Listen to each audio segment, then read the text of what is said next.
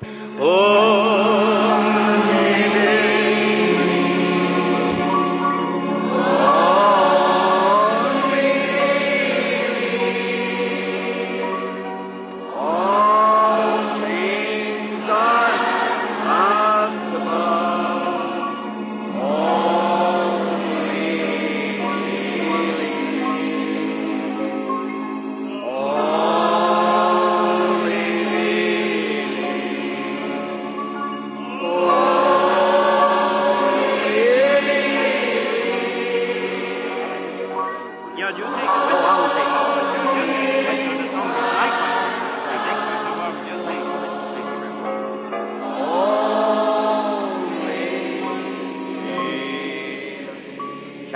our heads just a moment in a word of prayer? Our Heavenly Father, we thank Thee tonight for this another gathering together. And how that by the amazing grace of our Lord Jesus Christ you've kept us through the toils and dangers of the day and has presented us here again in this church tonight to worship Thee in the beauty of the old-fashioned way of worship in the Spirit and truth. We thank Thee for these things. And now, Lord, we humbly submit ourselves unto Thee, praying that by the shed blood of the Lord Jesus that every sin will be remitted, ever all of our iniquities under the blood, and the Holy Spirit may have the right of way tonight perfectly in every heart, in such a way that when we leave, we'll say like those who came from Emmaus, did not our hearts burn within us as He talked with us along the way? For we asked it in His name. Amen.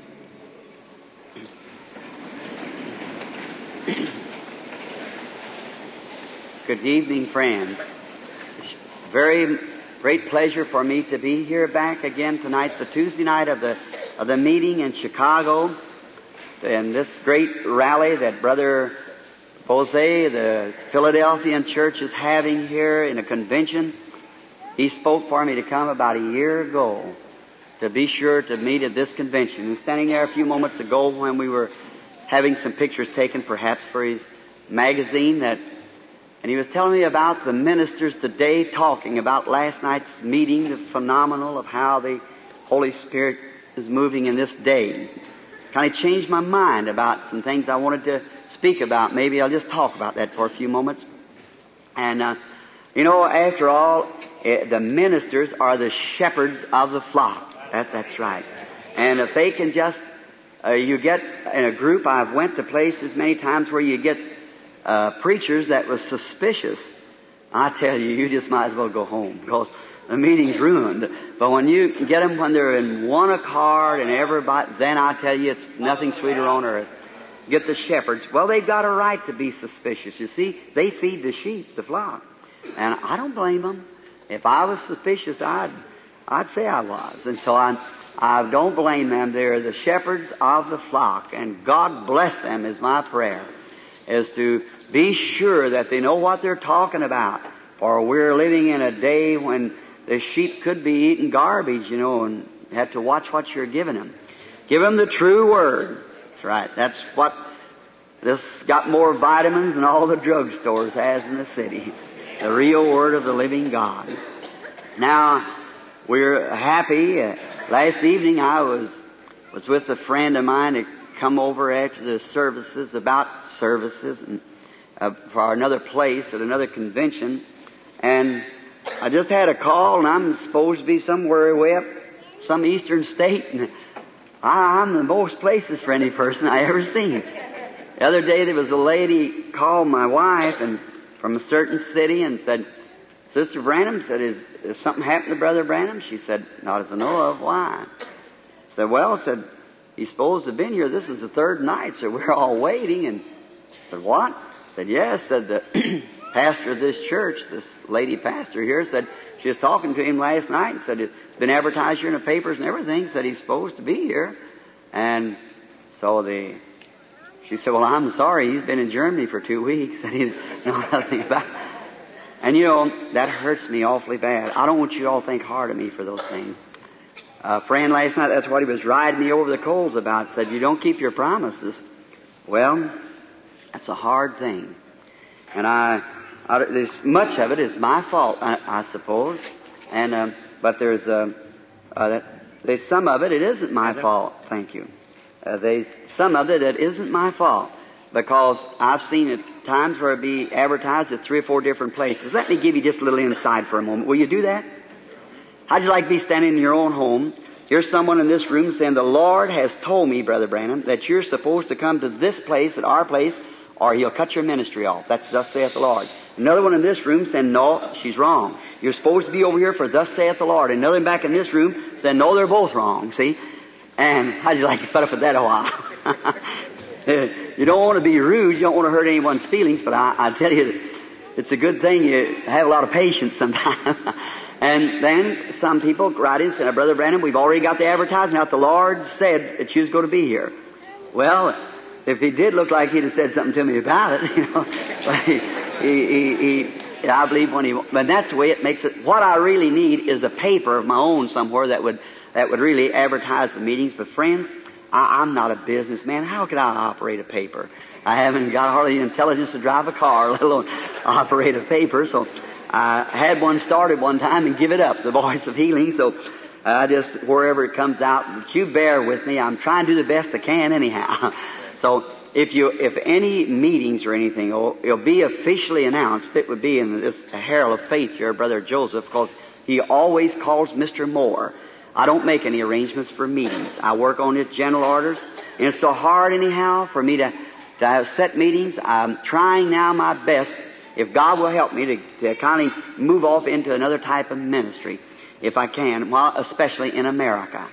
And these signs and wonders that's been done and the phenomenal which is, as we've talked of, now for eight or ten years it's swept across the nation and everyone knows about it. I'm asking our Lord if He'll just let me just pray for His sick children and settle it at that. Then I can make arrangements, but this office of this type, friend, is a different office than what you think it is. I can't make arrangements for nothing because I don't know what He's going to tell me. And I can, I've been right in the middle of meetings where this would be the, the balcony or would be the choir almost and stop right after two days and take off somewhere else because he told me to and I better do it. You know what's happened many times because I didn't do it. So I must do it. Just, and I can't set my meetings like Brother Roberts and Billy Graham and many of them who for two years ahead know just exactly where their meetings are going to be. If I make an itinerary like that, it's hard to tell what the Lord would do to me. I just have to go and, well, just if I feel led to go somewhere, I, I ask him about it and he lets me go. I just take off, that's all. And it has to be just in a short notice. And usually I call Brother Moore, anyone asking for dates or for meetings, and they call him and I work right through him then. And when I have a leading to go somewhere, like if it would be at, uh, or some certain city, I'll call him up and say, what's the contact there? The Holy Spirit seems to be leading me that way. Well, then he'll tell me, and then we get in contact with him. Then if we got time, we put it in the paper. If we don't, well, of course, we can. Now, I thought just a little bit each night for the minister's sake. I'm sure the laity will bear with me on this. I've met a fine bunch of ministers in my life, and especially around Chicago here. Some of the finest men I've ever met has been uh, God's servants uh, around in this parts of the country, all parts of the country, throughout the world. And now that I'm trying hard to move off into evangelistic type of services, just to preach and and just call the people up and pray for them. And, and many questions has been asked me many times concerning the the operation of the little gift that the Holy Spirit has given me. Oh, there's no one can explain it. But each night I'm going to try to, if I can, if God willing, just before a short message, before we pray for the sick, to try to give you just a little idea. Now, tonight I thought, last night I was speaking on the phenomenon of it coming down with the pictures and so forth. Now tonight, I want to take just about a 10 minutes on another version of it. And that is, I base it like this, that gifts and callings are without repentance. See? Now, you, uh, gifts are not given to people as they desire it. It's not him that runneth or him that willeth, it's God that showeth mercy. See? And gifts and callings are without repentance. Um, ministers can't help because they're ministers if they are really called of God Paul said, Woe unto me if I preach not the gospel. They are ministers because, maybe not by desire, but because the Holy Ghost has called them to be ministers.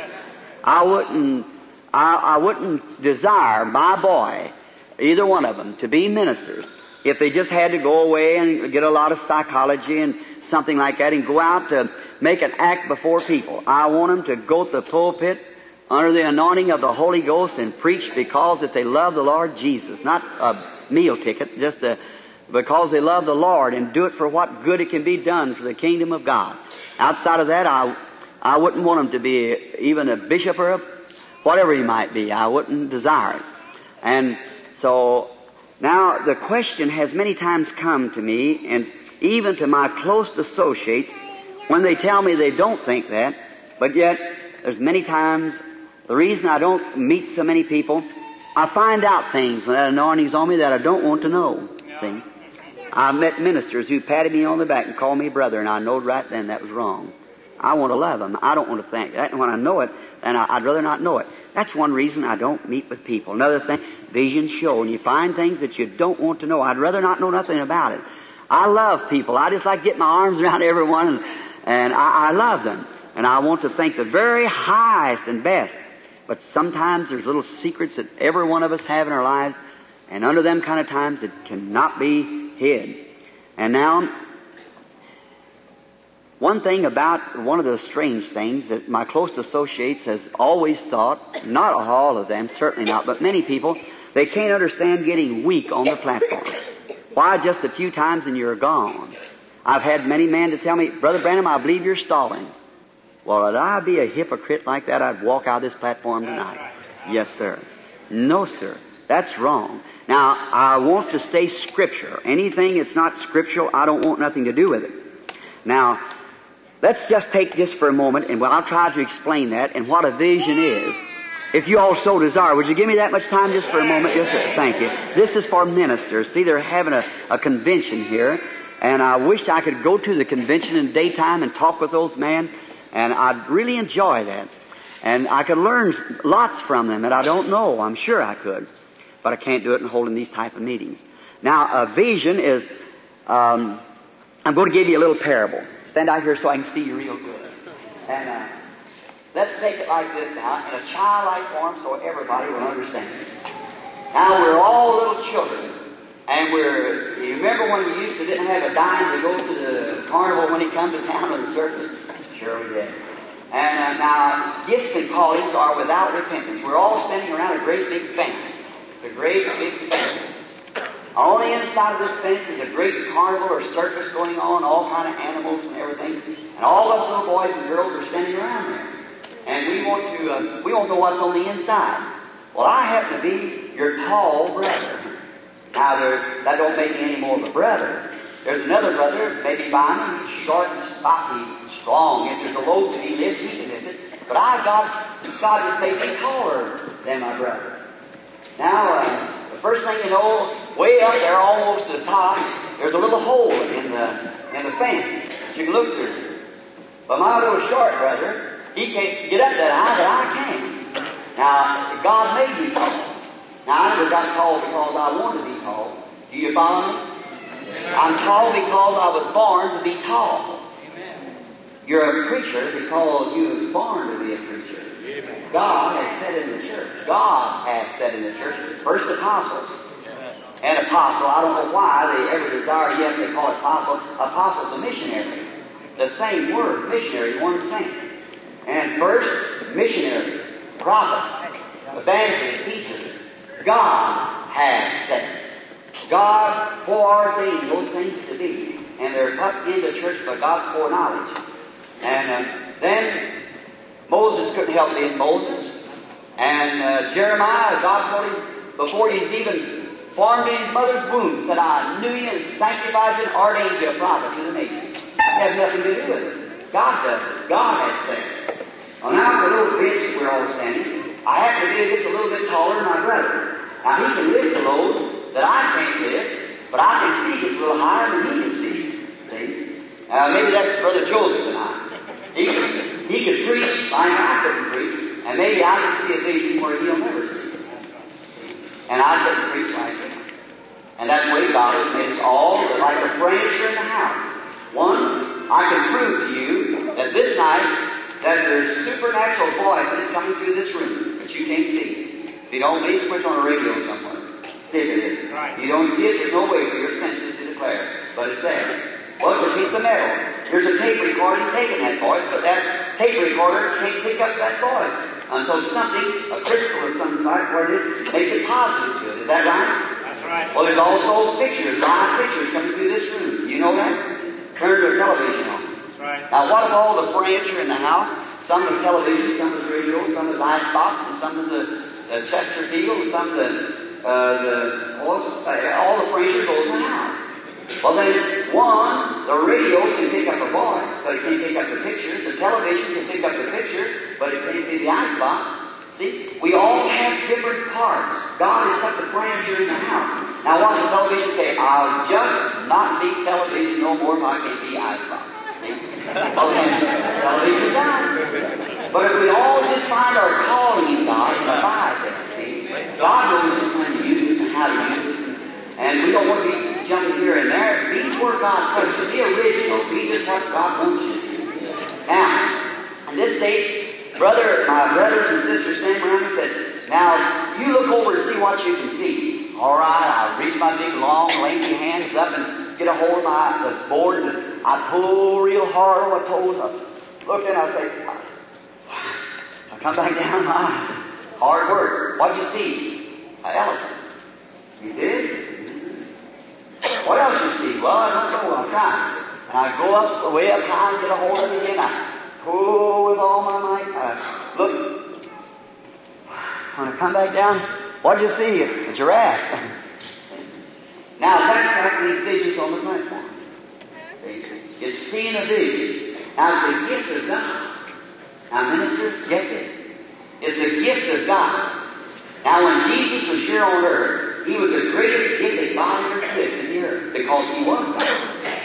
God was in Christ reconciling the world to himself. The fullness of God dwelt in Jesus Christ. He had the Spirit without measure. The Bible says that. Now, in him would be just like, compared, I'd say like this, of all the water there is in the seas. That was the gift of God that was in Jesus Christ. Now, this little gift that's in his unprofitable servant here is just a spoonful of water out of that ocean. Now, you know how much that spoonful of water be the ocean. Nothing. But remember, the same chemicals that's in that spoon is in the whole ocean. Just not as much of it. See? Now, God gives that gift to me by measure. He gives it to you by measure. He gives it to this man to preach by measure. He gives it to this man to sing by measure. But he gave it to Jesus without measure. Is this all God was in? He was God, manifested in flesh. Now, but we are sons of God, like he was, but adopted sons of God by his grace. For the death of Jesus, God's Son, brings us into relationship to God. Now then, God with his adopted sons has set in the church some apostles, some teachers, some prophets, some evangelists, and so forth, down like that. Now, but there's small gifts. Now we'll take whether Jesus got weak or not with all that power in him. One day he was going along and a woman touched his garment. And she, that was her point of contact. She believed him with all of her heart. And she run off out of the audience somewhere. Jesus turned around and said, Now who touched me? And the apostle said, Why, Lord, who touched me? Well, I said, Everybody's touched me. Why say somebody touched you? He said, But I perceive that virtue has gone out of me. Is that true? Yes. What does virtue mean? Strength. Is that right? I got weak, in other words. Somebody touched me, I got weak. Now what did that woman do? That woman, with her faith in Jesus Christ being the gift of God, draws dividends on her faith from Him. Is that plain? Her faith operated God's gift in Jesus Christ. Jesus didn't know the woman. He didn't know who touched him. He would have said he knew who touched him. He didn't know it. He said, I don't know nothing or do nothing till the Father shows me first, and I go do it. And this woman touched, and she drawed from Jesus the very desire of her heart because she believed that he was the Emmanuel. And see her faith. Then he turned around and said, He looked, then when that virtue went out, he seen where was moving from, where the resource come, where all probably many more people are is here tonight. He looked way back in the audience, and he said to her, uh, Thy faith has made thee whole. The blood issue is stopped. See, now she pulled out of Jesus what she desired out of God. For God, Jesus was God's representative, the body that God lived in here on earth.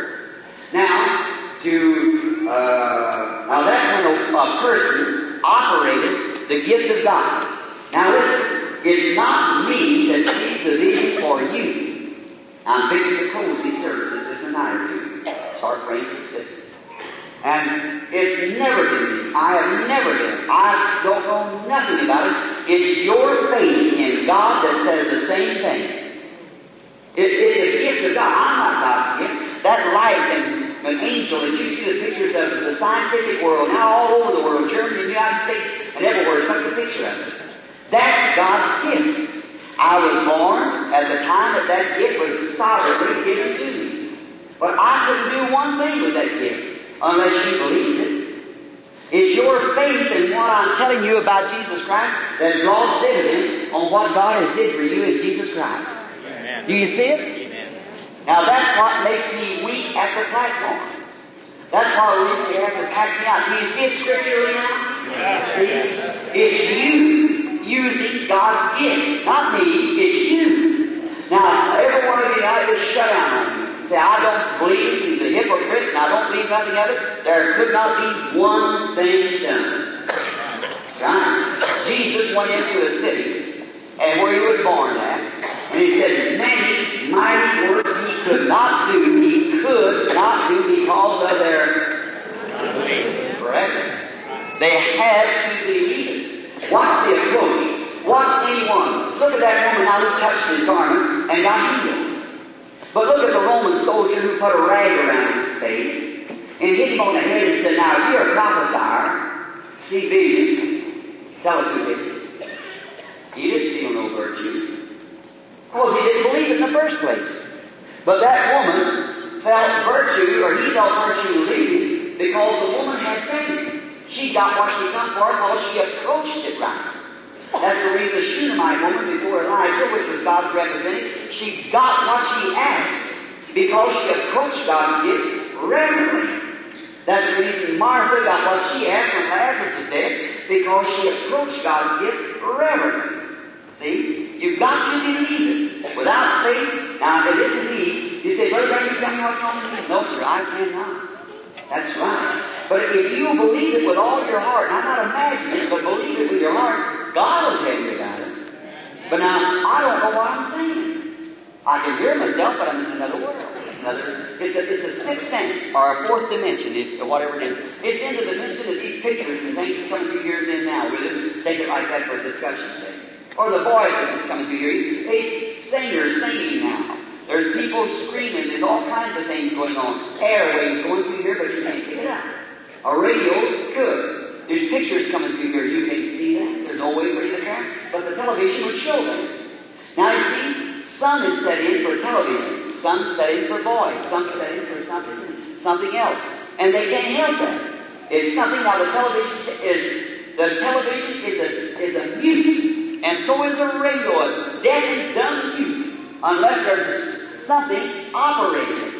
There has to be a sanding station to send forth that way, or no matter how much radio you had, it would never make a noise. Is that right? It's absolutely a mute. And so would I be towards things absolutely a mute unless there is the Holy Ghost here to send forth that power of God to do just exactly what Jesus said He would do in these days.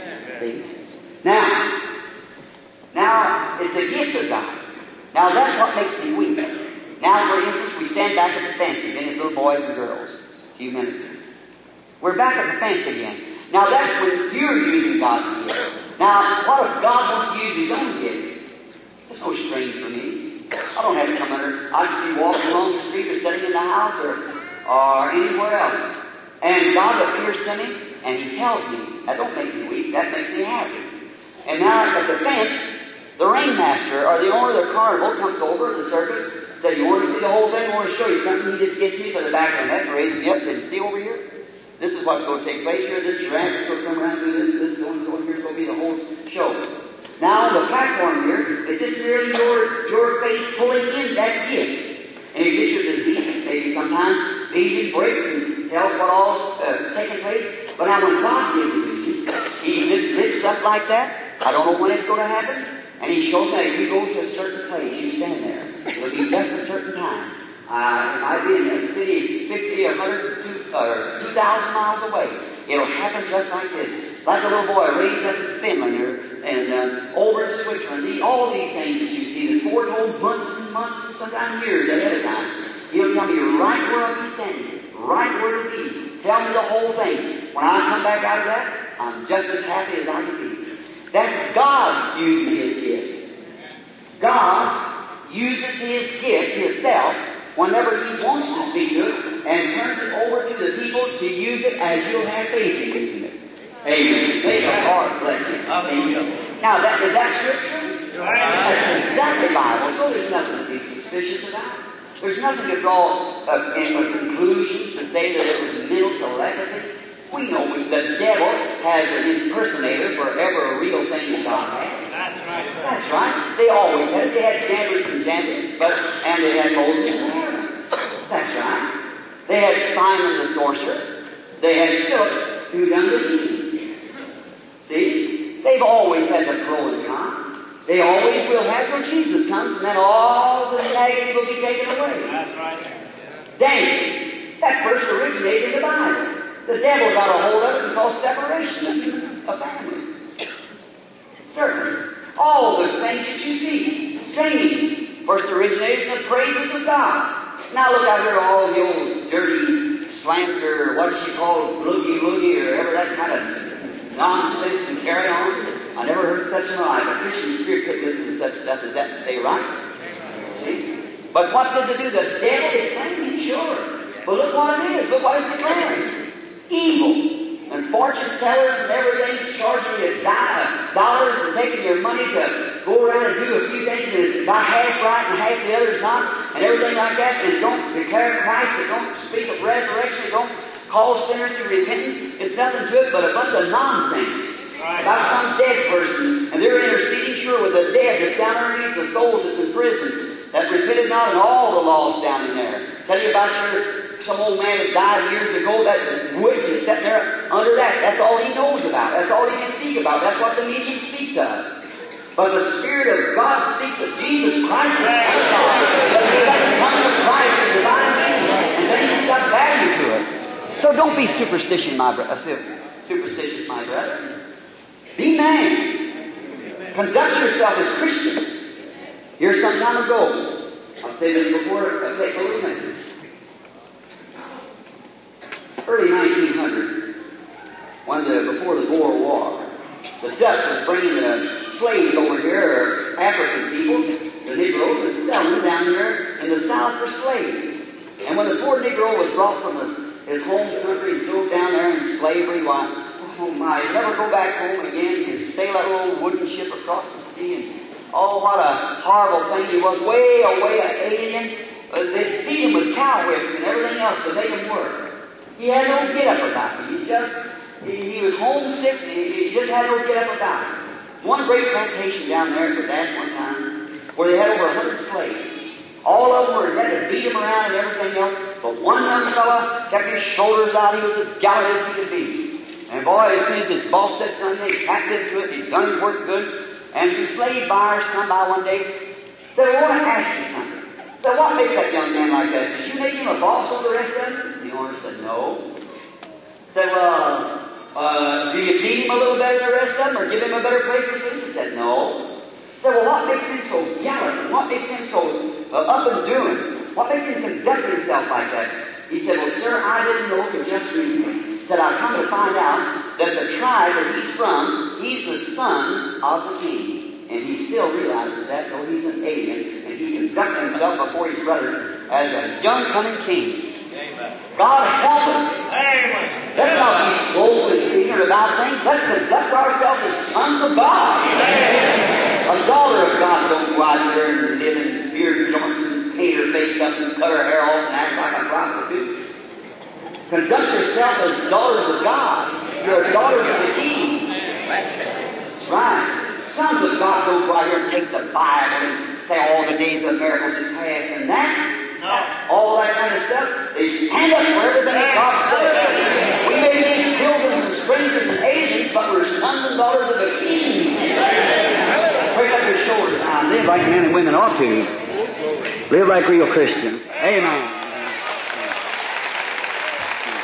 Over in the book of Isaiah, and the in the second chapter, we read in the 18th verse just one little paragraph here, just a, uh, just a few words out of this first verse, just for a little text, and we'll try to be praying for the sick in the next 15 minutes. Come now and let us reason together, saith the Lord. May he add his blessings to his word. Our Heavenly Father, we thank Thee for Thy Word. Thy Word is truth. And now help us, Lord, as we come tonight to understand. You're the great teacher. Now help us to understand. We pray in Jesus' name. Amen. Now, may the Lord bless you real richly tonight as we speak on the Word for a few moments. Come, let us reason together. I think that's one of the sweetest verses in the Bible, don't you? Now, Isaiah, this young prophet, in his days, the church had all got away from God and they were offering strange sacrifices and God had told him uh, how that everything was gone and he was down in the temple one morning as a young fella, probably in his early 40s, Isaiah's prophecy, what he wrote here, he was a major prophet, one of the greatest in the Bible. There's 66 books in the Bible and these 66 chapters in Isaiah. Isaiah starts off with a generation uh, in the, I mean, in the creation. In the middle of the book, he ends up the Old Testament and brings in the voice of one crying in the wilderness and ends off over in the millennium, where the, the 66th verse, the 66th chapter of the, like in the book of Revelations. It's a complete Bible in itself. Isaiah is a prophet of grace. He was the one who really set forth at how the blood of Jesus and how the coming of the just one and how God would cleanse His church and so forth by His sovereign grace. Down in the temple one morning, oh, I'd like to tuck his place. He was down in prayer one morning and he looked around and he saw uh, a cherubims flying back and forth through the temple. They had six wings. Two was over their face, two was over their feet, and flying with two, and they were crying, Holy, holy, holy, Lord God Almighty. And Isaiah looked up and said, Woe is me, for I have seen the glory of God and I'm a man of unclean lips and live among people with unclean lips. And woe is me. But an angel went over to the, the altar where the sacrifices was burning and took the tongs and took a, a coal, live hot coal off the altar and come and touched his lips and said, now you're clean and your sins is purged. Now go prophesy. Oh, I want to hear him, what he's got to say. And he said, come now, let us reason together. Now we want to be, now I'm not going to preach, just talk to you a few minutes. And tomorrow night, if God willing, I want to take a series of subjects for the next few nights. Now, on redemption and where we're redeemed from our sickness and by the blood of Christ. Now, reason. There's reasons to all things. Let's just reason together. Come, let us reason together, saith the Lord. Wouldn't you like to sit in the council of the Lord and reason? Someone said to me not long ago, said, Brother Branham, I would give anything if I could see a vision. I put my arm around him, a real brother. I said, my beloved brother, every time you open the Bible, you see a vision. God revealing Himself. Here is God's vision. Just open it up and open, say, God, now open my eyes that I can see you. The Word is God. In the beginning was the Word, and the Word was with God, and the Word was God, and the Word was made flesh and dwelt among us. And here's God, and every time you open the Bible, you see a vision of God speaking forth to you. Set with a humble heart. I read it sometimes and get up and run around the chair and scream to the top of my voice and cry a little bit and sit down and read a little bit more and get up and run around again. I, guess if, if the maid or somebody had come by, they'd think they had a maniac shut up in that room there sometime. But, uh, you know, I like it. No matter what I act like here, I, I just feel good. I'm going to another land, see? And I like to hear about it. And you can see a vision anytime you look into the Bible. Now somebody reading God's Word, they limit God's Word. Some people limit it to creeds. Oh, this is what God's Word said, our creed that we say in our church. Others, they limit it to education. They send their pastors away and educate them real highly so they can speak fluently and and um, and it's uh, have a melodious voice of training and how they must say their ah man's just right. And the people sit out there, and to me it sounds like a dying calf. I, I don't like that. I, I like if it said amen, say amen. That's all. See, and um, so they. I didn't mean that for a joke. I, I don't believe in that. See, I didn't mean it like that. And you forgive me. And I. But the thing is that uh, people how they limited God. Some of them limited just to how high they've walked. That's all. Now, if we can't walk where Joshua walked and where Enoch walked, don't stand in somebody else's way who's trying to walk there anyhow. Let's just be reasonable about it. If you don't believe it, well, step out of the other fellow's way and let him walk on. If you can only walk as high as your creeds teach, well then step out of the way and let the next man, don't try to pull him back, let him go on. My, I'd like to walk where Joshua walked, wouldn't you? Oh, I was reading this afternoon, I believe it was, in the Bible, where Joshua after he crossed and Israel sanctified themselves and come across the river, after they'd eat some of the old corn, very type of the millennium, and Joshua out strolling one afternoon looking over the situation where the great battle was to take place, I thought, oh my, that's right, oh, looking over the situation, just where he knew the battle was. He had moved thus far, God had told him to move across, but he didn't say take Jericho yet, you see. Just move right here. Someone said the other day, said, Brother Branham, where must I go? Up here at the next city I was at, at uh, Shawano. He said, the little pastor said, where must I move now? I said, did God move you to Shawano? He said, yes. I said, stay right there till God says move somewhere else then. And you know you're in the will of God. Stay right there until He calls you hence. And, um, and Joshua had moved over and set up the camps of Israel. And one day he took a little stroll and was walking out near the walls of Jericho. And all at once he seen a man standing over against the wall. Joshua pulled his sword and run to meet him. And the man pulled his sword and come to meet Joshua. Joshua raised his hand and said, Are you for us or are you of our enemy? He said, Nay, I'm the captain of the host of the Lord. Amen. Oh my. What had happened? That pillar of fire had been made flesh standing here then, a prefigure of the Lord Jesus Christ, the captain of the host of the Lord. Amen. He said, Now, they got in full armor, and we may not have faith enough to take God's word like Joshua did and march around a wall and shout till it fell down. I might not have that kind of faith, but if you've got it, I sure don't want to stand in your way. That's right. I might not have faith like Enoch did to take or not Enoch, but uh, like Elisha who took his coat off and hit the waters and walked back across the sea after he had received and typed the Holy Ghost, a double potion of the Spirit of Elijah. I might not have the faith to do that or throw a cruse of salt in some water and turn it into a good water from being bitter. I might not have that kind of faith. You might not have that kind of faith, but if somebody else has got it, don't stand in their way. Let them go on. That's right. These teachers, many times, they like to point people to say, now looky here. You see where that one went too far? He went so far he lost his mind. You've heard them teachers say that. But they fail to say when they find one person who got a little fanatically and lost his mind by going too far, they fail to point to the tens of hundreds of thousands who lost their mind because they didn't go at all. That's right. They didn't go far enough. Now let's be reasonable about things. Let's come reason together. We know we got fanatics. We got them here in Chicago. We got them everywhere, but we got some real, genuine Holy Ghost material too. Let's reason together. Yeah, they'll, they'll sure like to point to the fellow that went too far, that one, but they fail to point to the tens of thousands that lost their mind because they didn't go far enough. That's right.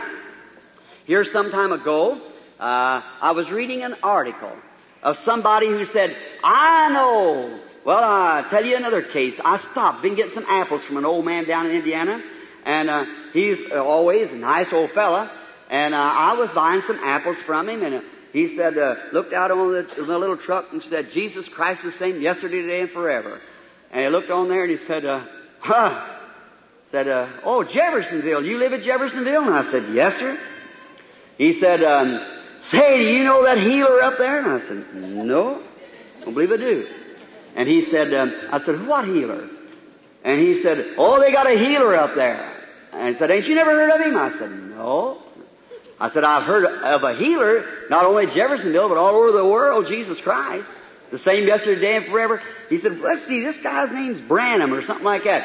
I said, oh, yeah. I said, I know him. And he said, well, you know what I think? He's the biggest hypocrite in the world. I said, you do? I said, well, I said, I guess that's all right with him, see? I said, everybody don't think that. I said, I'm one that don't think it anyhow. he said, um, well, he said, um, you know, said I knowed somebody took old lady so-and-so over here up there. She had arthritis. And said they took her up there and she's prayed for her and she never got any better at all. Not a bit. I asked him, I said, what church you go to? And he told me. I said, I understand. And he said, um, well, if you ever see that guy, you tell him I said he's a hypocrite. I said, you're telling him right now. he said, are you him? And I said, that's right. I said, that is right. So he said, now there you are. Somebody will point to somebody who didn't have faith enough to be healed.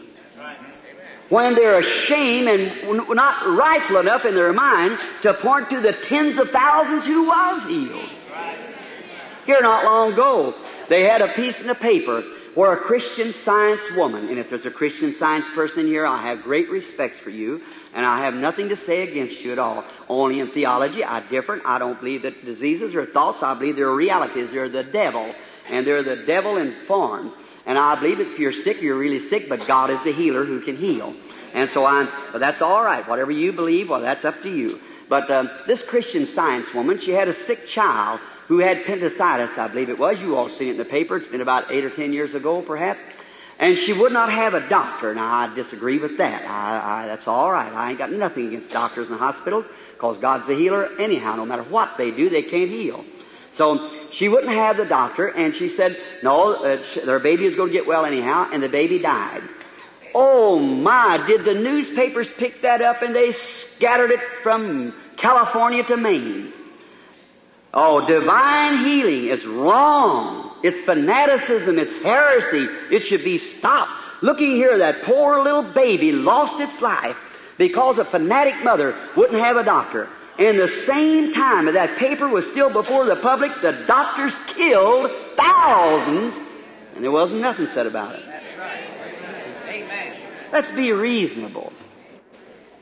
If one person is lost because they don't have faith for deliverance, trusting the Lord, and then all God's work has to be called fanaticism, if the doctor loses one patient, then it's fanaticism too. Sauce for the goose is for the gander, you know the old saying. So it's just reasonable. Is that right? Now, that is true. No, we doctors, institutions, ministers, all ought to have arms around one another trying to work for the benefit of human beings. They shouldn't be criticizing each other. They should be loving one another and helping one another. Sure. Now, just think, what if I could go out here to your cemetery tonight, one of your large cemeteries in Chicago, and raise up every person out of the cemetery and say, now, I want everyone that died trusting the Lord to stand over here on this side, and everyone that died under medical treatment stand over on this side, which would outweigh. Let's be reasonable. Let's come reason together. And now, here some time ago, this great uh, uh, doctor in here tonight, I'm not talking, I'm, you just said still a minute. Now, notice in here, this, uh, when they find uh, some kind of a serum that'll, that'll help somebody, my, the newspapers publish it everywhere. My, uh, penicillin or something. Oh, how they just uh, flash it everywhere. This Salk vaccine and so forth. How they flashed it everywhere because they found something that would help people. I salute those people. God bless them. I'm so happy for that. But they'll publish that in every little newspaper throughout the nation. And Almighty God can make the blind to see and the deaf to hear and the dumb to speak, and they'll turn it down and won't put it in the paper. Say it's fanaticism. Come, let us reason together. Be men and women. Is that right? Sure. And listen, not always. Now, I say this with reverence. I say it as a reasonable thing. We want, we're talking tonight on reasonable, common sense of things. Look, do you know medicine kills just about as many almost as it cures? It don't cure anybody, but it helps. That's right. It just keeps it clean while aids nature while God does the healing. Look how many people, look when this Salk vaccine come out. Look at the thousands of little children that died with that vaccine. They give them children that, they give polio and kill them. Well, then if somebody prays for the sick to die, say fanaticism. And they give the vaccine and say, glory, hallelujah. Look what it done. My, this great guy discovered this. Is that right? My daddy was killed with a dose of medicine. My own father. A doctor come up to see him. He had something wrong with his heart. He give him a little tablet. He lived five minutes. We called in another doctor and he said, well, he, he gave him strychnine. And he went and took that strychnine. It was a half grain of strychnine. He said, I knowed your dad said his, his heart wouldn't have stood a fortieth of a grain of strychnine. But a dose of medicine killed my daddy. A dose of medicine almost killed my boy, Billy Paul. About two years, three years ago, Billy Paul got into a habit. Got run around there, and that's the reason I had to send him to Waxahachie to the school, our public school, a bunch of little boys and things, all smoking cigarettes and things. And Billy come up home one day and said, "How you get along, Daddy?" I seen a vision pop over him. I said, "Come here a minute, talk to you." He said, "What is it, Daddy?" I said, "What are you doing smoking cigarettes?" He said, "I'm." I said, "Don't you lie to me, Billy." He come to crying. Well, he said, I, I won't do it no more, Daddy. And he went on out. He kept on doing it. He wasn't hiding it. He can't hide it. No, no. So, and I seen a vision. And the Lord showed me that Billy had disobeyed me and had jumped through a window and was going lapping head over heels like that down on through eternity, turning over and over. And when I come out of the vision, I was screaming to the top of my voice, Oh, God, don't take my boy. Only boy I have, don't take him, Lord. And I was screaming to the top of my voice. I told Billy, and so Billy that day, he went fishing. Been hanging down the river a lot. There's a man from India there to see me, and some more ministers. And we went down to New Albany with my wife. She had to go down there to get something and other, and so we went down, and I was sitting talking to the ministers, and all at once something said to me, get out of here right quick. I thought that was just my imagination. And I, I said, well now brother, we're fixing to go to India as soon as we possibly can. Something said, get out of here and get to yourself. And I got out of the car and I said, excuse me, brother, just a minute, I want to go around the corner. I went around there and I looked, nobody's looking. I said, Father, what? He said, go to Billy Paul at once. And I run back real quick and Meda was coming up the street, my wife. I said, hurry, honey, hurry, something's wrong with Billy. And we run, jumped in the car and took out to Jeffersonville about five or six miles. When I went into the yard, my mother-in-law standing in the yard screaming the top of her voice said, Billy's dying. Got him in the hospital. So I said, what happened? He said, well, he come up down there and he had a sore throat and he was afraid you was going to catch him with that sore throat and tell him he was still smoking cigarettes. And he went down and your good friend, the best doctor there is in the nation, one of the best, Dr. Sam Adair gave him a shot of penicillin and he swelled up about that big in just about three minutes. And he run up there and they wrapped him in blankets and rushed him to the hospital I run out real quick. Here come the doctor down like that, took off his hat, said, Bill have killed your boy. And I said, oh, Doc, surely not. And I run into the room, they had oxygen over him and everything and pumping and giving him adrenaline over his heart and his heart going on down and down. I said, could I be with him a moment? And so he just walked out of the room. I knelt down, put my hands up on him.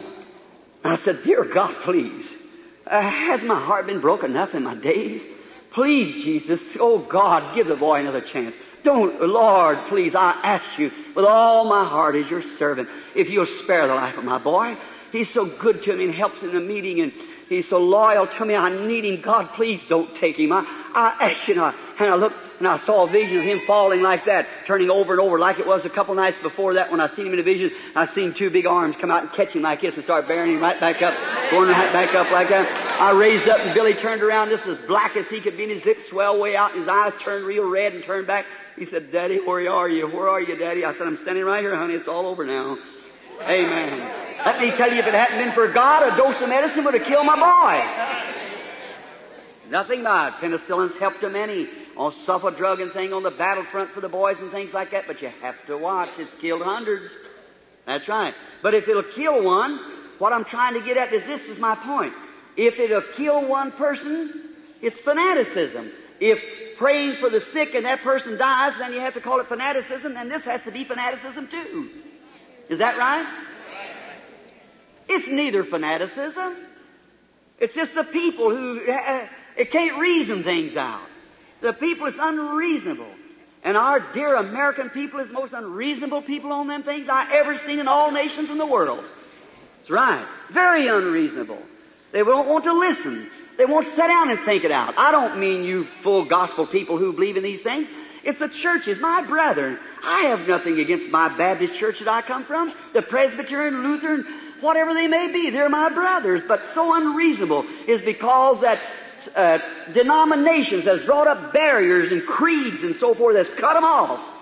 Some of them men believe. Don't tell me. They come right to my parsonage and talk to me. Put my arm around me and say, put their arm around me and say, Brother Branham, I'd like to believe it, but I'd be excommunicated if I did. I said, God bless your heart. You be excommunicated here and you be brought in up there. I said, no, you just leave the thing go. I'd rather, it's a meal ticket, brother. I'd rather lay on my stomach and drink branch water and eat soda crackers and preach the truth than have fried chicken three times a day and have to compromise. Right. Yes, sir. To have the truth. Be reasonable. We can prove tonight and across the nations thousands times thousands of people that have been in their grave tonight if it hadn't been for Jesus Christ, the Son of God. Let us reason together. Be reasonable. God does things reasonable, and lets us be reasonable. Now, just another comment or two, and we'll, we'll stop. Now, how does doctors find out about their medicine? The first thing you know, somebody solves around and gets it, uh, they figure it out, find out that it'll work, and they write it in a book. Another doctor picks up this medical journal, and he said, well, here, this does so and so, I'll start practicing. That's how they do. They find it out by reading or hearing. So to us, faith cometh by reading or hearing. What I'm doing tonight, and you think these visions and things are so mysterious, I read it out of a book. Hallelujah. And this book is none other than the Bible. And the author of it is not an inventor, he's none other than the Creator himself. Amen. Who promised divine healing. He wrote the book, he inspired it. And it's God's inspired word. I read in here, like you do of other doctors who practice medicine and have success, I read where the apostles and prophets saw visions and practiced divine healing and had success. I got it right. This is my medical journal. Amen. I believe in it with all my heart. And I have success in it, not because it's me, but because I'm following out the instructions of this book. Amen. Hallelujah. When he was here on earth, he practiced what he preached. I like that about him. He practiced what he preached. He didn't need any x-rays. He was the x-ray. He seen what was wrong. He didn't need any x-ray and he's the same tonight. He didn't need any drugs to stimulate life. He was life. Amen. He didn't need any remedies. He was the cure. Amen. And he's the same tonight. He's raised from the dead and prove it. He is God's x-ray. God looks right down through the stream of time and don't only see the physical in your heart, but He sees the supernatural in your heart. He sees your thoughts. Amen. Jesus perceived their thoughts. Talk about an x-ray. Amen. Hallelujah. He was God's x-ray. And He only was, He is yet. He's God's x-ray tonight. He tells you He knows what's wrong with you. He knows all about you. He knows more about you than you know about yourself. And he's a stimulator of life. He's a giver of life. He don't need to give you vitamins. He is the vitamin. Vitamin J-E-S-U-S. Best I know of. Only one I care for. Amen. J-E-S-U-S. Try them sometime. They're wonderful. Blessings that just fall down. Spiritual vitamins. Oh my, how I love them. Showers of them just shower down on you. Certainly. After his resurrection, he proved that he was yet the same great Jehovah. On the road to Emmaus that day, as those fellows walked along there, Cleopas and his friends going down to Emmaus, on that trip, that when Jesus got inside the house with them, he'd done something there that all day long they had walked with him. They didn't know him. But when he got inside and got him settled down, then he did something like he used to do. No one else could do it like that. He did it the way he used to do it. I believe that's more than just a history. It's a parable. Pardon me, brethren, but it's a prophecy. We've walked along today a long time. But it was in the evening time when he done things like he used to. And it's getting late in the day now. It's getting evening time. And Jesus has got to shut in here tonight. He can do things like he used to do it. If he can find the material that'll let him get shut in with them. Amen. Let's be reasonable because it's evening time. And he's here. Let's speak to him a moment in prayer. Our Heavenly Father, the prophet said it'll be light in the evening time. There was a day the sun rose in the eastern horizon on the Jewish people and shed forth the Holy Ghost. Great signs and wonders taking place. But stretching forth the hands of the apostles, they brought down powers of God that healed the sick. They saw visions. They did as Jesus bid them to do. Then the sun went down, not all the way down, but a kind of a day that wasn't either night nor day. It's crossed the nations. Now it's evening time. You're on the western world now. And you promise to shine that same sun. And praise God, the clouds are drifting away.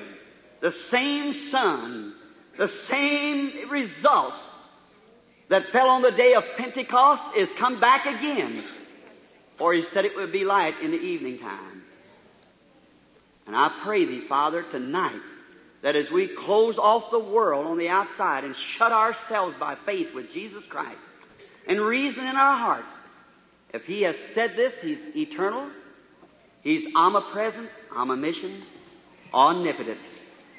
And He can do all things because He has risen from the dead. And Father, we pray that you'll let Him be manifested here before His children tonight, that they might see that this is not fiction. And it's been explained by the Word of God, and the results proves that it's true. And now let us reason, Father.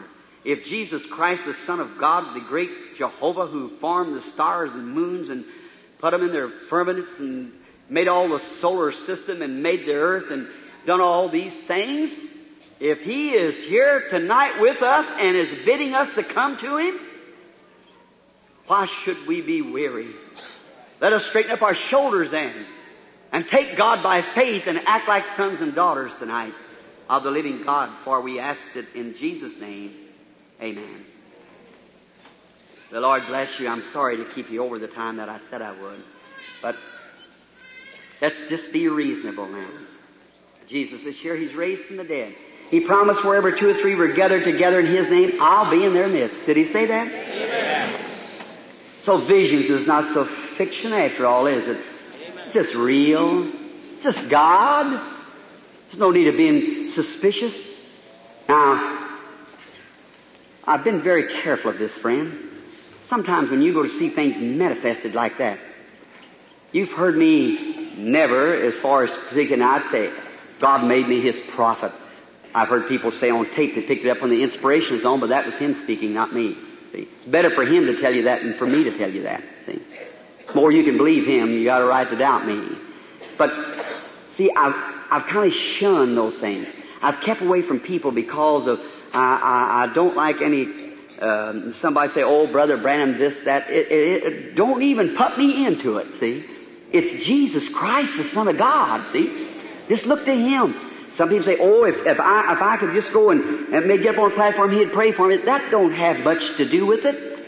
It's not touching me; it's touching Him. See, you just put your faith there and touch Him and feel as something don't move back down into your heart and say, "Yes, now it's over." Here, some time ago, while we're quieting down just a moment, I was having a meeting in a place and they had a, a room for the maniacs and the the psychopathic cases. Now I went into the room, I shall never forget it.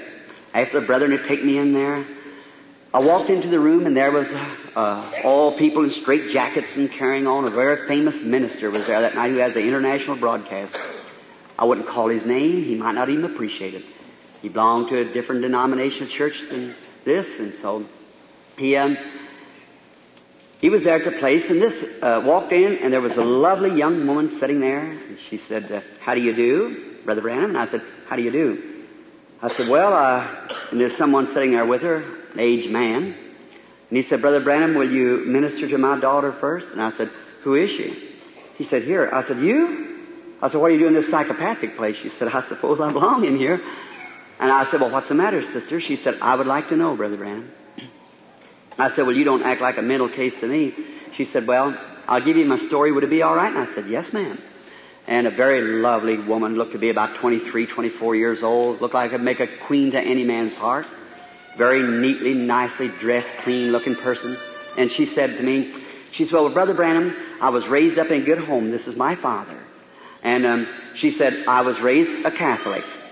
And she said, uh, I was uh, taught to do right. She said, but when I was a girl, she said, I got out with a boy that drank and said, I started drinking and smoking cigarettes and so forth and said, I become a perpetual drunkard. There's a little lady here somewhere that usually takes recording somewhere it's in here. She wrote me a letter the other day. A little lady was healed of that right down here at the, the Hammond. Lovely little person. There she is now, a complete alcoholic. And you go to a Bowery up there and ask any doctor if a complete alcoholic can ever be cured by any medicine. I tell you, they got all these uh, alcoholics anonymous. Now I've got dozens of them that go in there. They come right back out in a year or two. They're drinking like they ever was. But there's a girl perfectly delivered by Jesus Christ. That's right. Let's reason things together. See what doctors could not do. And um, this, um, I'll quit talking about her, saying lovely things, and now she's sitting here. See, so uh, anyhow, this this young lady, she said, and I started drinking, and said that led into prostitution. And she said, then I was sent up to the Good Shepherd's home. I spent a time there, and said, of course, I was all right there, and said, and as soon as I come back out, said it wasn't out just a little bit, said I started drinking again, and prostitution set in again. And um, said, I'm just an alcoholic and I can't help it. Said, I went to the Anonymous and got a treatment of that and stayed in there for a while and said it didn't do me one bit of good. When I smelt whiskey, I was ready to drink again. And she said then the next thing happened, said they sent me to the woman's prison after I got 21 and I served a year and something up there. And said, when I come back out, I just start drinking again.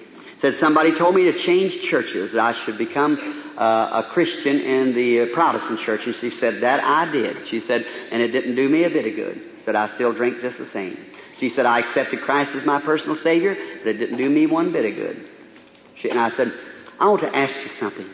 I said, Sister, down in your heart, you never did want to do that. She said, No, sir, I never did. Said, I said, Something drives you to it. Said, Yes, sir. I said, It's the devil. And she said, I said, It may be old fashioned, but it's the devil. And she said, I've always believed it, Mr. Branham. And I said, uh, she said, would you advise me to join your church? I said, I have none to join. But I said, I want you to go to the same church that I go. She said, I'll be glad to do that. Said, how do I do it? I said, I get down on your knees. And so she got down on her knees and I said, now you really get sincere with God and pray. Well, I listened to her pray. She raised up and she promised God she'd never drink if he'd help her. Got back up and she walked over. I sat down and listened to her, kept my head down. She walked over and shook my hand. She said, Brother Branham, I'm sure going out to make a start.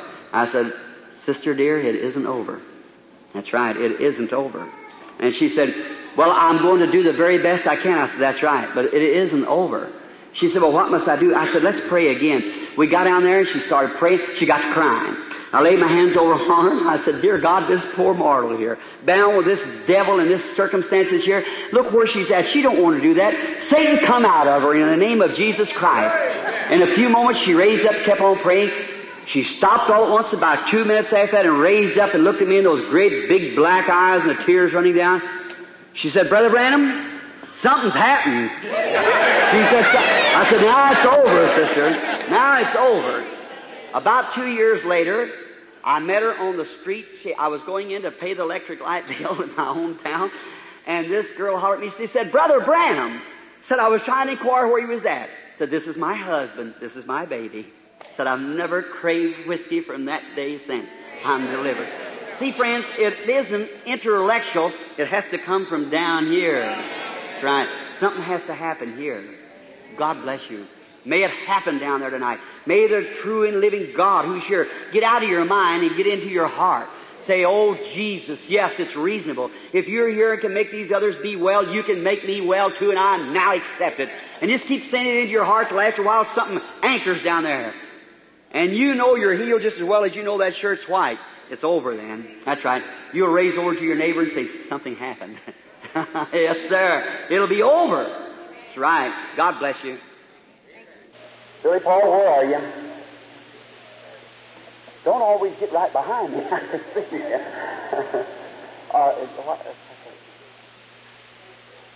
okay. All right. Let's begin from number one then. K number one. We'll stand up a few. Who has K number one? Raise up your hand.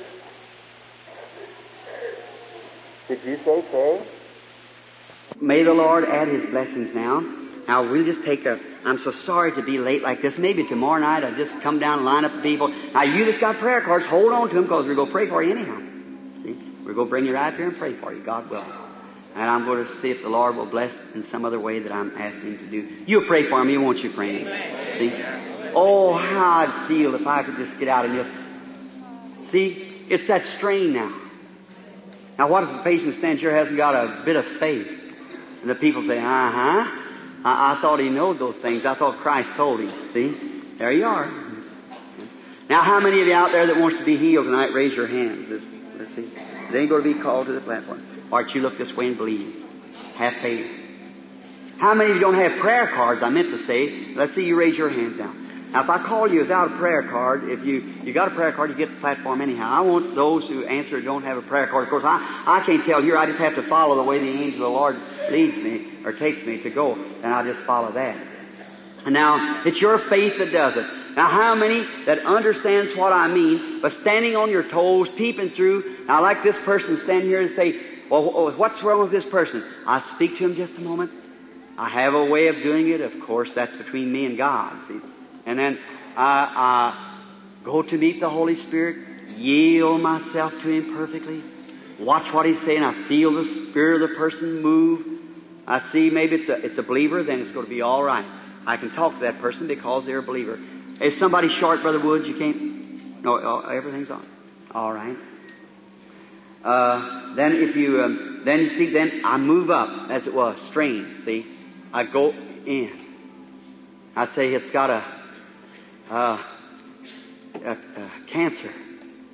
My, when that leaves me, uh, right then it's worse than preaching two hours. And maybe that don't do it. I look back at the patient. They're, they, they're way down here yet when they ought to be up here. See, the only thing that does is to bring faith up. Only way that anybody can be healed, divine healing, is by faith. Is that right? Amen. Only way you can be saved is by faith. Not by going and doing something. You've got to have faith, not by works, by faith. See? And um, now here's a person standing here maybe have cancer. And I, will look, they'll say, now I know you don't know me because I never seen him. Well, the Lord will say that person's got cancer. Well, that might shake them a little, but it still hasn't done it. Then directly you hit another and say, well, that's got, uh, you have so and so. Well, that may raise, well, uh, yeah, that, he, he must be right, see? And then time you stay there a long time with that one to get them up to where the place is, to where they really accept. Now that don't mean they're healed. That means that that life that's on them is dead. Gone, the, the life that's in the cancer has gone out. It might come back again time you get down there. But when you hear it move on them tapes there and over here, because we look at the recorders, we hear everything that's said. See? And when you hear it say, "Thus saith the Lord," then a vision moves back. That's not me. I don't go into that. He takes me into that himself. And a vision comes back, and then when it does, I see way down the line what he said do. Then it tells him just about it. But now here, it's off of them right now and they'll go off feeling fine, wonderful. If they keep feeling that way, I've never in my life prayed for a person yet and really got sincere about it, but what something happened then. Now think of that. I have never in my life sincerely asked God for one thing. I've been preaching for 23 years now and I've never asked God for anything in my life that He did not give me or either tell me why He couldn't give me. That's right. He's God. Hallelujah. I just love Him with all my heart. Just seems to me like uh, I may seem like a fanatic to some of you all. But I tell you, sometimes it's like something just strikes my heart and just looks like it'll swell out of me. When I think of Him, here He is. He's right here. Amen. That angel of God standing not two foot from where I am right now. Hallelujah. Standing right here. If you could only feel, always to my right. I forgot to leave those pictures last night so that you could see them, how that comes in on the right and goes out to the right on the picture. Now the Lord be graciously to you. Now I'll hurry and pray for just, now I'll ask you something in my beloved brother and sister. And Brother Woods and you all here it's helping, or where's Billy? Everywhere it is, you, you Brother Bull say, you watch, don't, uh, uh, don't let me stay too long, see, because I want to finish out the week. And now you, um, uh, just sit real still for a few minutes. Will you do that for me? Just sit still and be reverent and pray, and just pray for me. Now I won't take very long. He'll let you out just in a few minutes. All right. Um, uh, where where'd Billy Paul go? That? Oh, it's Brother Woods. Yes. Okay. Um, uh, people reason on a platform. I know Billy's spirit. I know everything's wrong with him. And when the anointing strikes me, I can feel things coming to me, and I, I, I feel for Billy where he's at. See, I, I can't find him. He's been with me. I packed him on my arm and kept his bottle in here when I, no mother, you know, and I had to be mother. Daddy, we couldn't afford to keep a fire all night. You know how I kept his little bottle warm? I put it under my pillow, under my head, keep it warm. And then when he'd wake up at night, his mother dead, you know, I'd give him his little, had a Coke bottle with a little, uh, the little nipple over the top of it so it, he could uh, nurse at night time. Well, we've had a hard time, but we stuck together, and God's been good to us. I hope He makes a minister. All right. God bless you, lady. Now, uh, sister, I suppose you, you and I are strangers to one another, are we? Uh, you don't speak English? Oh, yes. Oh, you speak English. All right. That's good. Just as long as you can speak English. Now, I, I just want to talk to you just a moment or two. And um, I don't know you, and Jesus knows you. If you probably was you born in Sweden? Oh, we were born many miles apart then, wasn't you? Well, I would say to you then, um, uh, you come from a good country, a very nice country, Sweden. You know Brother Pethrus? Brother Lewi Pethrus? Yeah. He's a fine man, isn't he? I love him. He's a very dear man. Such a fine man. Now, you know I'm talking to you for some reason, am I? I say I'm talking to you for some reason because I'm getting you quiet, see? I want you to be quiet. So you, you're a little bit nervous, upset just now. Yes, now that's why I'm talking to you the way I want you to be calm and quiet so you can receive benefit of being here. And um, now, uh, not knowing nothing about you, and this is our first time meeting in life, if Jesus will tell me what you come up here to ask Him about, you come up not to see Brother Branham, you come up to see the Lord Jesus. And now you believe that, that I'm just like this microphone. See, this microphone can't speak unless something speaks to it. See, it's just a piece of metal. It's got to have a sound here to hit it first before it'll echo, see, before it'll carry out. Now that's the way I am. I'm just like the microphone. See? Now there has to be some real intelligence behind here. Something that knows you and knows all about you, knows what you're here for, to speak through these lips to say that. Isn't that right? Now the audience believes that, don't you, audience? Because hmm? we don't know each other. But he can tell me, then you believe him. One thing that you have come to be prayed for is your eyes. Your eyes is what, of course, you're wearing glasses and so forth because your, your eyes are not well. And I see you in your home and so forth. Why it bothers you so much in your home. Then there is something else that's wrong with you. And that is, it's in your stomach. You got stomach trouble. And it's very bad. You got a, a leak in your stomach. And it's a, there's a growth there some sort of a growth in your stomach. And now I see you in a, you're not from here, you come from somewhere else. You, yeah, it's a wheat country up in Minnesota. You come here to be prayed for. That's right. You believe now? Yeah. Then you can go back to Minnesota and be well. Jesus Christ. Heal this my in Jesus Christ's name. God bless you. Let us come and be reasonable. All right. Have faith in God, sister, as you come. I'm not never seeing you in my life and never knowing you as far as I know, but Jesus Christ, the Son of God, knows both of us, doesn't He? You're aware that something's here, aren't you? If that's right, if you have a feeling just like something real sweet about it, would you just raise up your hand to the public as they'd see? That is right. It's that light that you see in this picture. It's the Lord Jesus. Now we are strange to each other. You look like a very healthy woman to look at you, but I see you moving away from me. And I see something going on. It's right under your ribs on your right side. It's a, it's a, a bladder, a gallbladder trouble. And I see that in there it shows that your, your, your, your liver is all, you've got a, a growth on your liver that's even pushing out, making a, a push place, and you're in a serious condition. Thus saith the Holy Spirit. That are true. You believe now? Dear Heavenly Father, knowing that this woman is walking in the shadows of death, but now standing in the shadow of life and light. Oh God, may the darkness be turned back and light shine in and may she live in Jesus Christ's name I pray. Amen.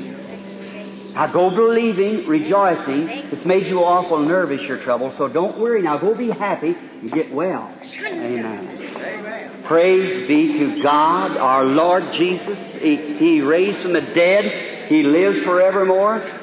He never can fail. He's omniscient, omnipresent, almighty. Oh, He's everything. How I love Him. How wonderful He is. If thou canst believe, said the Master, all things are possible.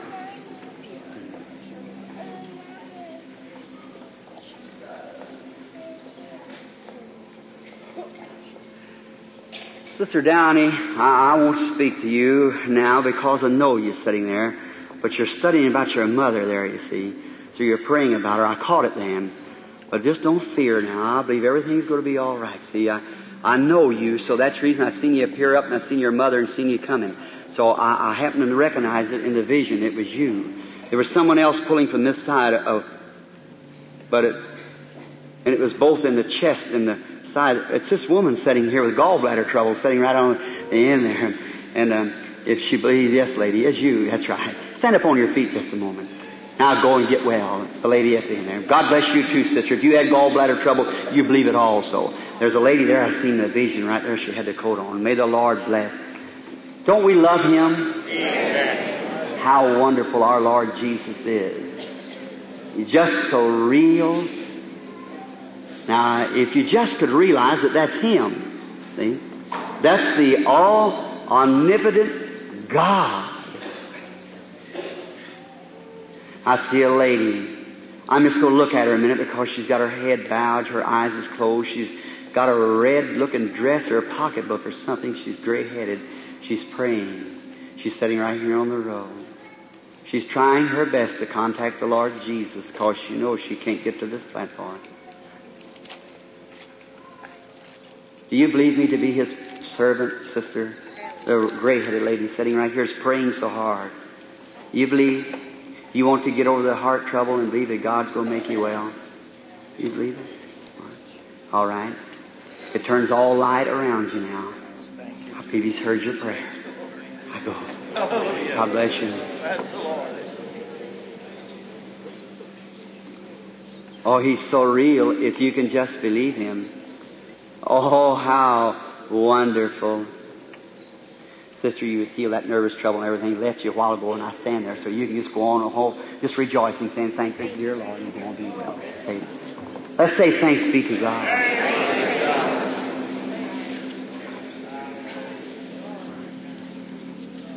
How I love Him. He's so real. All right, uh, the patient. How do you do, sister? You believe? All right. I believe you do too. We're strangers to each other. All right. I'm so happy to know it. We, I'm glad to know you now, but I'm happy that we are strangers to one another. Then I don't know what's wrong with you. You know that. I have no idea, but God does. He knows what you're here for. And He can, He can tell me, and if He'll tell me, will you believe then?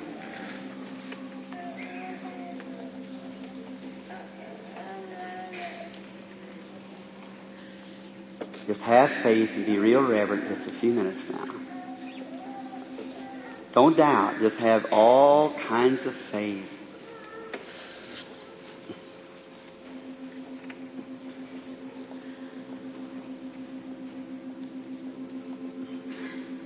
lady that raised up your hand a few moments ago, you're so interested in getting healed there when this lady was healed next to you. See? You was, uh, cause you had high blood pressure and you wanted to get over it so bad, you see. That's right. But I, I believe it's over now. I was just waiting for it. I told you. Amen. Just have faith in God. That's right. Little lady sitting out there, a weeping, kind of heavy set, looking towards me now. There's the angel Lord standing right over. Can't you see that audience? Look, standing right here.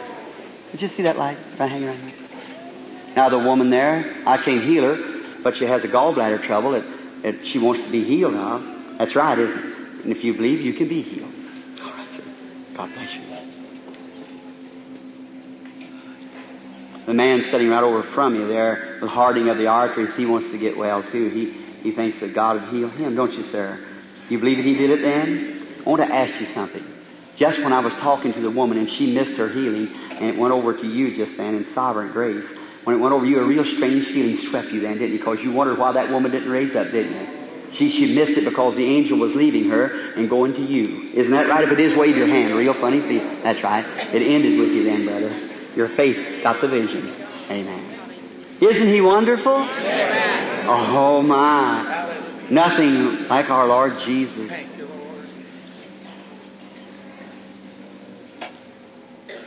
Just have faith. All right. You believe with all your heart? I have to talk to you because it's, just, here it is. You're here for somebody else. Not for yourself. I see it now. It's, it's a, it's a young man. And that young man's in a hospital. And he's wearing some kind of a uniform. It looks like it's a, it's an Air Force uniform. He's, he's in the Air Force and he's had his neck or something hurt, broken, broken. And you're here interested in that young man. That's thus saith the Lord. The handkerchief that you have on your, uh-uh. go take that handkerchief and send it to him. Lay it on him. Have faith in God. The boy will come out of it. Amen. Hallelujah. Glory. All right, great. You believe? We are strangers one to the other, but not strangers to Christ.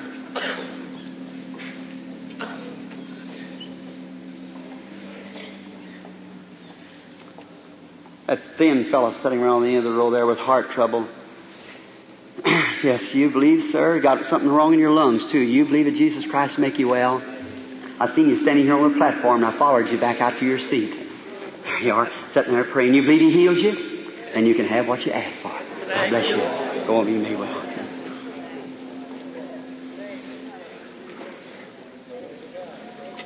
Oh, isn't He wonderful? The lady's a stranger to me. I never seen her in my life. We're total strangers to each other, are we, lady? Uh, We certainly are. Here we are. I believe a while ago when I was preaching some time ago this afternoon or here at the service tonight, I was talking something about the colored people, how the young slave conducted himself because he was a he was a he was a son of a king. We should conduct ourselves also that way. Me being a stranger to you, and you a stranger to me, us standing here together, not knowing each other, you a colored woman, me a white man, yet both of us in love with the Lord Jesus. He died to save us both, take us to the same heaven. Someday, it'll all be over, sister. We'll never stand and pray for each other no more. Jesus will come. That's who we love, and that's who I'm trying to say to the people that's here. You're suffering, I see you trying to get out of a bed, and you can't hardly do it. You got arthritis. That's right. The visions are moving now. You couldn't hide your life. You also are moving away from a table, especially from greasy foods and so forth. You have a stomach trouble. That is right. And you have, you're very nervous. You're really extremely nervous. And sometimes that you think you're just about to go to leave, lose your mind. And that's what's making your stomach trouble because it throws your stomach into a spasm. You have, uh, like dyspepsy, the stuff comes up as you eat into your mouth. And say,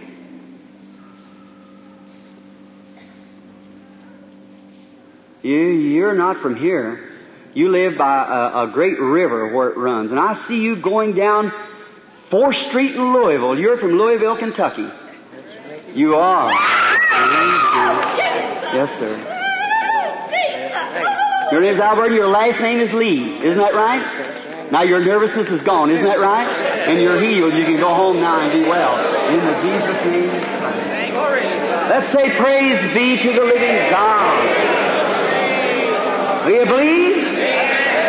Have faith. Reasonable friends. Jesus Christ is here.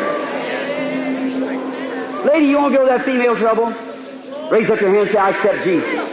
Amen. Go believing with all your heart and you get, you'll get over it. You love Him with all your heart? Believe Him, man, with all your heart. Hallelujah.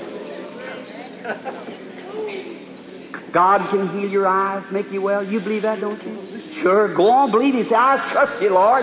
He don't want you to be blind. He wants you to, he wants you to see all, uh, everything. Just believe Him with all your heart now. Go and be made well. Sister, a shadow of death called cancer, but God is omnipotent. Do you believe that? He can kill that cancer as dead as it can be right now. Do you believe it? Amen. I condemn the thing in the name of Jesus Christ. May it come out of the woman. Amen. Go believing now with all your heart, saying, Thank you, Lord Jesus. Mm. God can heal heart trouble, anything else, He can make it all well. Do you believe that, young lady? Raise up your hand and say, I thank you. It's a nervous condition it brings that on you. Go believing now and you'll get well and not have it anymore. In the name of Jesus Christ. Amen.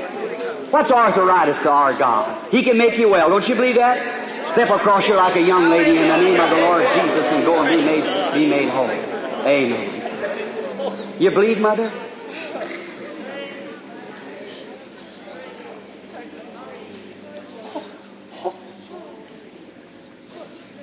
uh, uh, anointing is getting so heavy in the audience, and I'm getting so weak I can hardly stand here, but it, I see something like a colon trouble with a person sitting right in here. A colon moving in the, yes, uh, lady, I, you believe with all your heart, all your soul, all your mind. I see a great clinic, like a Mayo Brothers clinic. Have you been to Mayo Brothers at the clinic or some kind of a clinic there that, that moved and I see a, like a big steeple light. You believe with all your heart that Jesus will make you well? Do you do it, lady? Then you stand up and receive your healing in the name of Jesus Christ. Amen. Hallelujah. Have faith in God. Billy, is this your next patient? Have faith. You believe? What if I told you you were healed now? Would you accept it? Would you? Then go off the platform saying, Thank you, Lord Jesus. And you'll never have to take di- uh, that uh, insulin or nothing. Jesus Christ will make you well if you believe it. Amen. Let's say, Praise be to God. Oh my. Now over the audience. Now what a time. How blessed be the tie that binds our hearts in Christian love. If I found grace in your heart tonight to tell you the truth the Almighty God's Bible and the vindication of the resurrection of Jesus Christ, you'll heal every person in here has done it. You can believe it. Are you the patient lady? You believe with all your heart? You believe Jesus will make you well? If I tell you what's wrong with you and you know us strangers one to the other, will you accept it? You're suffering from an accident. You fell down and kind of tore yourself loose on the inside and things. No, it's the lady behind you. It's a vision coming back there. Then here's the lady right here. That's right. You believe, lady, with all your heart? God bless you. Go in. there. your faith really makes you whole. Let's say praise the Lord. What a, hallelujah. He's standing here. Do you believe? Raise up right quick now and accept Him. Right with your, raise your hands up to Him right now, now while we pray. Oh God, Heavenly Father, in the name of the Lord Jesus Christ, the Son of God, pour out thy blessings, Lord, upon this audience at this time, standing present, omnipotent. Oh God, have mercy upon this audience and heal every one of them. Grant it, Lord, through Jesus, the Son of God, I ask it. Now with your hands up in the air, put your hands up, everybody now. Have your hands up and do what I tell you to do. Now repeat this words after me. Lord, I believe Satan, you are defeated. I'm healed in Jesus' name. Give him praise now and you can have what you ask for.